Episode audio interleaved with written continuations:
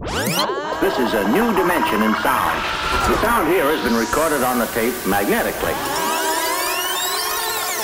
This is us. We're back. Oh my god. Oh my god, Dave. Dave.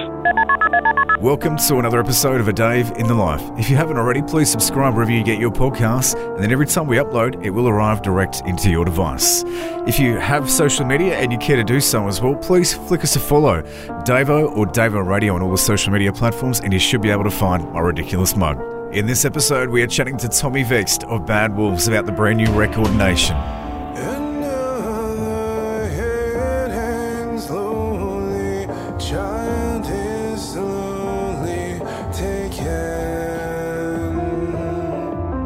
You might be more familiar with Bad Wolves from their huge cover version of the Cranberry Zombie, which, as I record this episode, is sitting at a whopping 268 million views.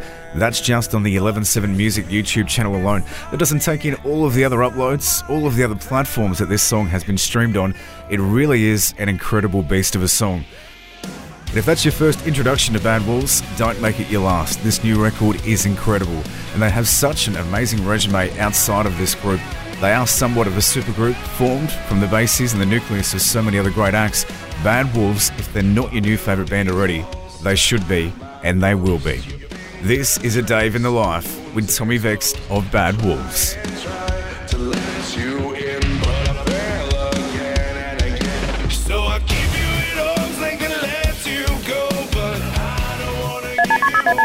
Hey, what's going on, boss? How are you?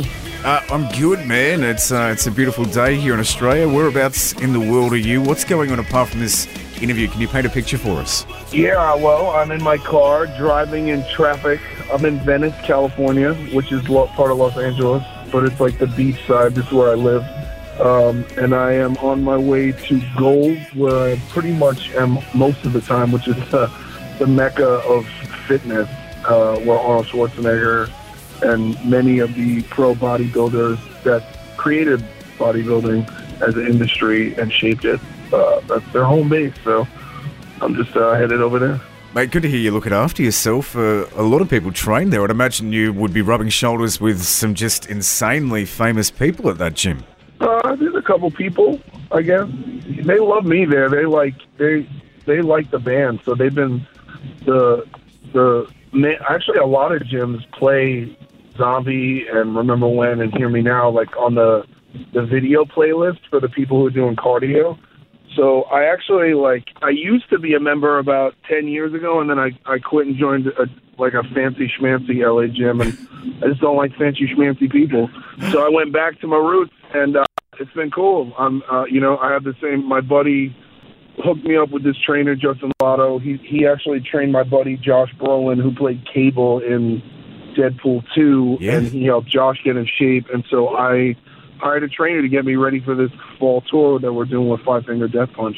That's amazing, mate. Uh, be careful. Don't be caught out watching yourself on the TV screen while you're working out because that just could be a little bit weird. Yeah, it's, it'd be awkward. It'd be awkward. Uh, I'd is mostly just be judging how I'm, I'm leaner than, now than I was two and a half years ago. I don't know. Mate, well, you, you, you're looking all right. One of the girls in the office said when you're chatting to Tommy, please tell him I want to lick his face. I don't know how that makes you feel, but the ladies definitely love you. The licking of the faces is a, a very like regular thing, and my girlfriend likes to lick my face. I don't actually know why. It's very strange. And I saw that you've been getting in. all the time. I saw you've been getting in trouble with your with your girlfriend for liking other girls' photos on Instagram as well. So you got to be careful there. Well, apparently the ladies don't like that, and you know my my my lovely girlfriend is a is a very Instagram famous personal trainer and fitness model, and so uh yeah, she's not a fan of the liking of the other girls' pictures. So that's not happening anymore. Be very careful, mate. As a married man, I, I feel your pain. I get in trouble all the time. But look, we, we're here to chat about the Record Nation. It's out October 25. Uh, I love the record, uh, and, I, I know that you probably do as well. It's your baby. But why are people going to love this record? Uh, I think that well, for people who don't who don't know Bad Wolves, this record is um, it has everything that makes us special.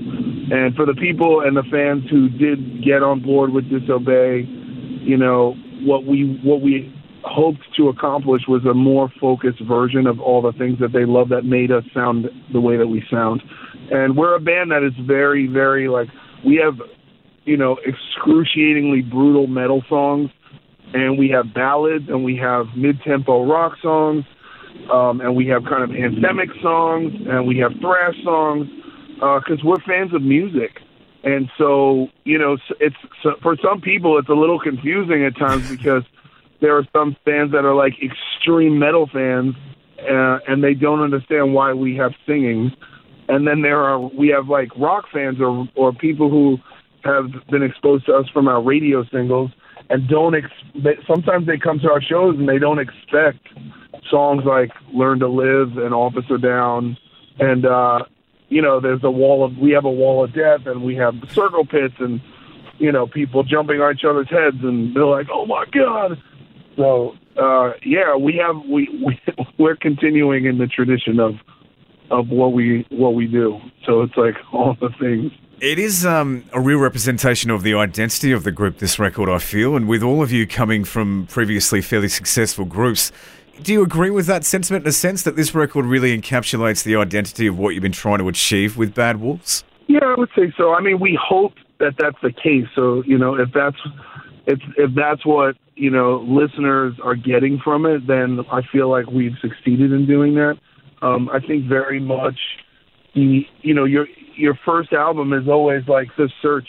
You know, like you have your entire life to make your first album together as a band, and so for us, we were we we were seeking. John and I were seeking to define what we were you know, we had you got to come up with a name and a lineup, and then you know, first you write as many songs as you can, and then you you you're like, what's missing? Does this make a record? Do these songs flow into each other?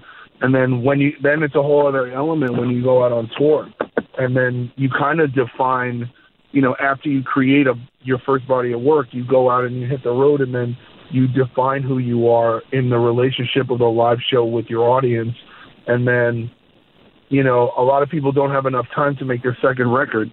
For us, we never stopped writing. So everything felt really natural and not rushed.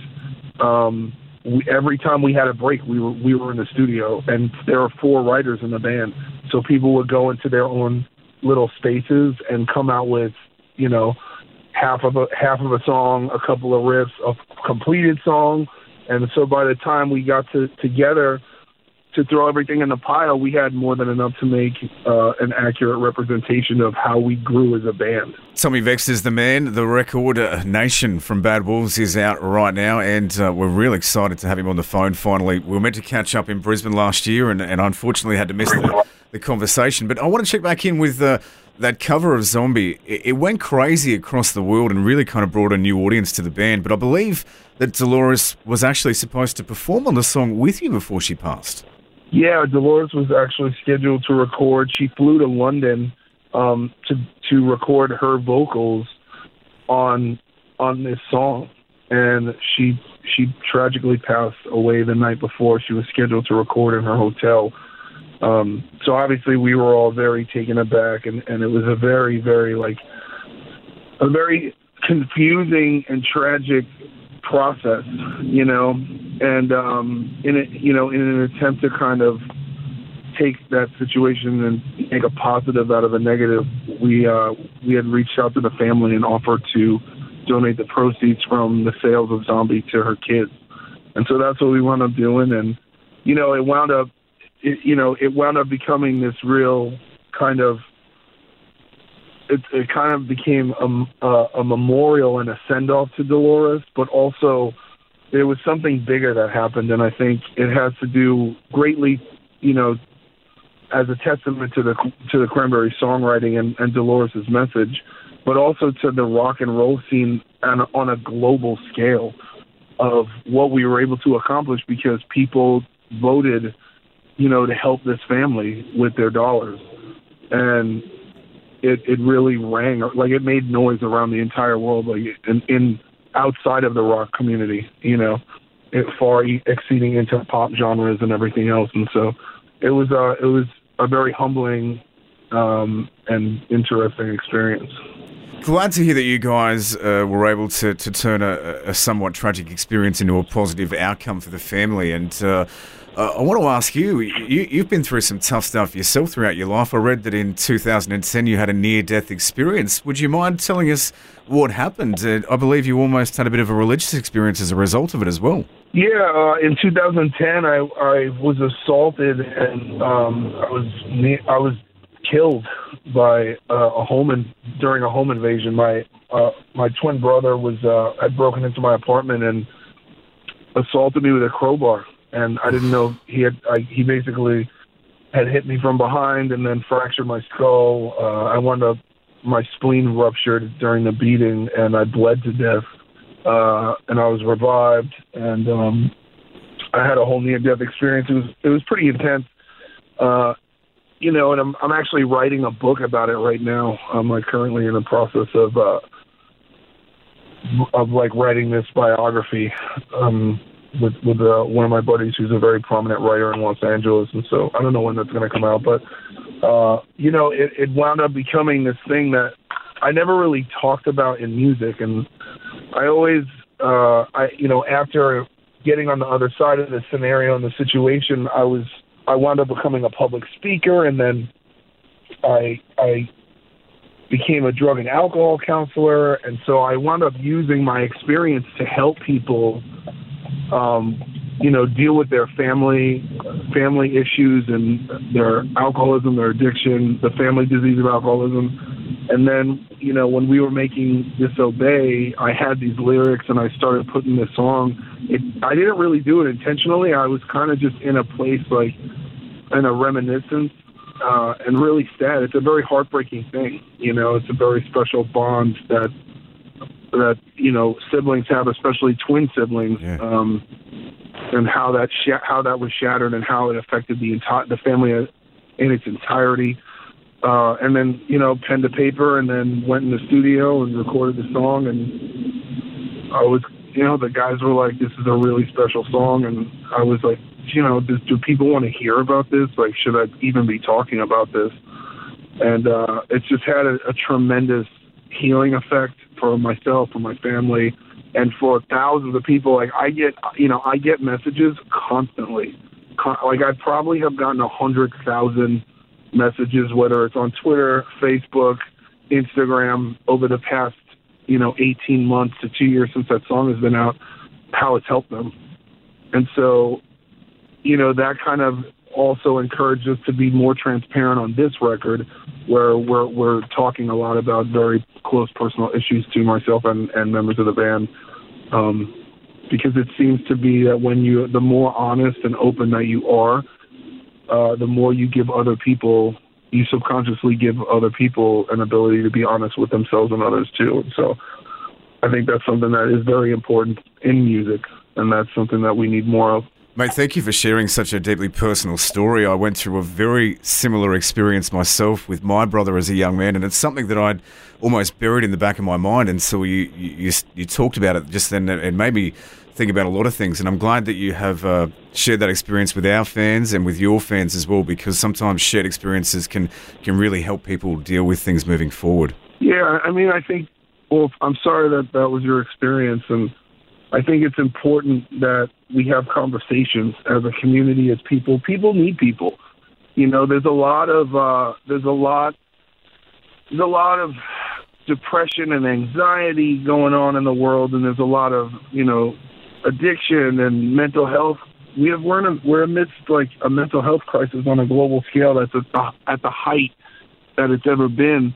But it seems like through the internet and the economy, we have the most connectivity available to us, and and we're living in a level of abundance. So it it you it would seem uh, like statistically that that would be the opposite case. But I think what's happened is people have become disconnected.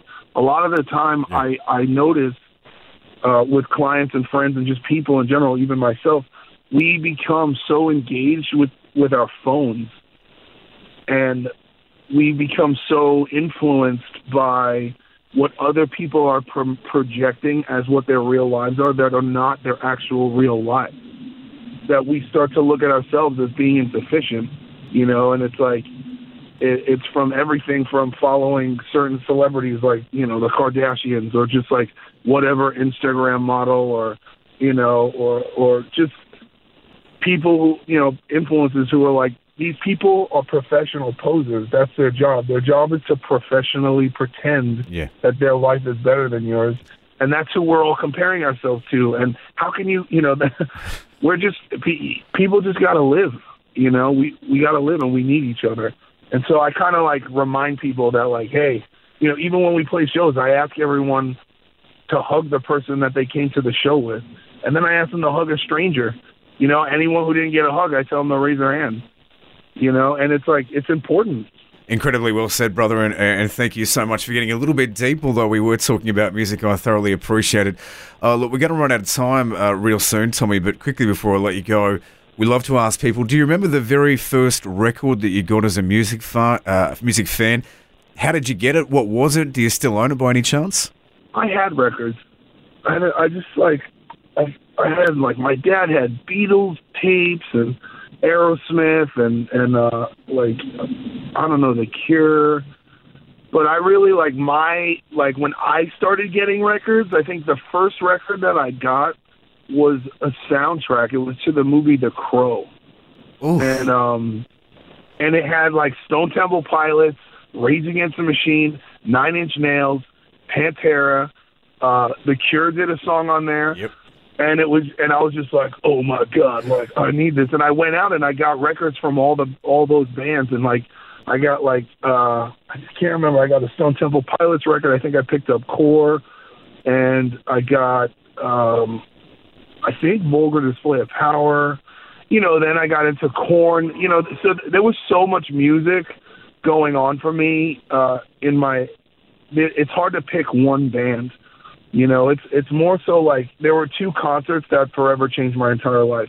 One of them was 1996. I saw Korn play in New York City at the Roseland Ballroom on the Life is Peachy tour, and then uh, January 17th of 1997, I went to see Pantera, and they played with Neurosis and Clutch, and uh, I was just like, that. This is what I am. I was like, this is this is what I am, and I'm not really interested in doing anything else. And I was already in a band as a kid. I've been playing in a band since I was 13 year old, 13 years old with like kids in the neighborhood. And then and then it just had a profound effect on me. Mate, I don't blame you. Those are three incredible bands and the type of show we would have always dreamt of having in Australia, but we're just so damn far away. Hey, look, uh, any chance we might see you out here in the country in the next year or so? Is that on the cards? Yeah, well, I mean, I'm gonna be, I'm I'm coming to Australia to do like an unplugged tour with Danny from Asking Alexandria. So we're gonna be out, we're gonna be at Woolly Mammoth December 18th in Brisbane, and then we're gonna be in Sydney at the Manning Bar on the 20th, and then we're flying to Melbourne, and we have two shows in Melbourne on December 21st and 22nd. One's at the Evelyn Hotel, and the other one is at Max Watts. So if you follow Danny Danny Worsnop or myself on Instagram, we're like constantly posting links. I think two of the shows might actually be sold out, and we I think we might move to a larger venues. I don't know which ones. I'm waiting on the promoter to get back to me on the numbers, but uh, yeah, we're gonna come down. We're gonna play a bunch of covers. We're gonna play a bunch of originals. We're gonna like talk to the audience. We're gonna you know you know we're gonna do meet and greets and stuff. And I love Australia. It's like Australia is probably my favorite country in the world and um I my ex is from Australia. I've spent a lot of time there. So this was basically like the end of the year. We were like, how can we go on vacation to Australia and we'll, we'll play a show and then we'll just stay for the holidays. So yeah, so I'm gonna I'm gonna like go on go do a couple shows and then take a little tour of your country and hang out. That is absolutely correct, and my bad for totally screwing up my own interview notes. And uh, thank you for being nice about parlaying that information back to our listeners. Uh, Tommy, it's been a pleasure to chat to you, man. I hope this record goes crazy, and I'll definitely make sure I come say good day at the Woolly Mammoth show and uh, make up for that time I stood you up in Brisbane. Uh, good luck again, man, and thanks for joining the program. Awesome. Thank you so much, Bob.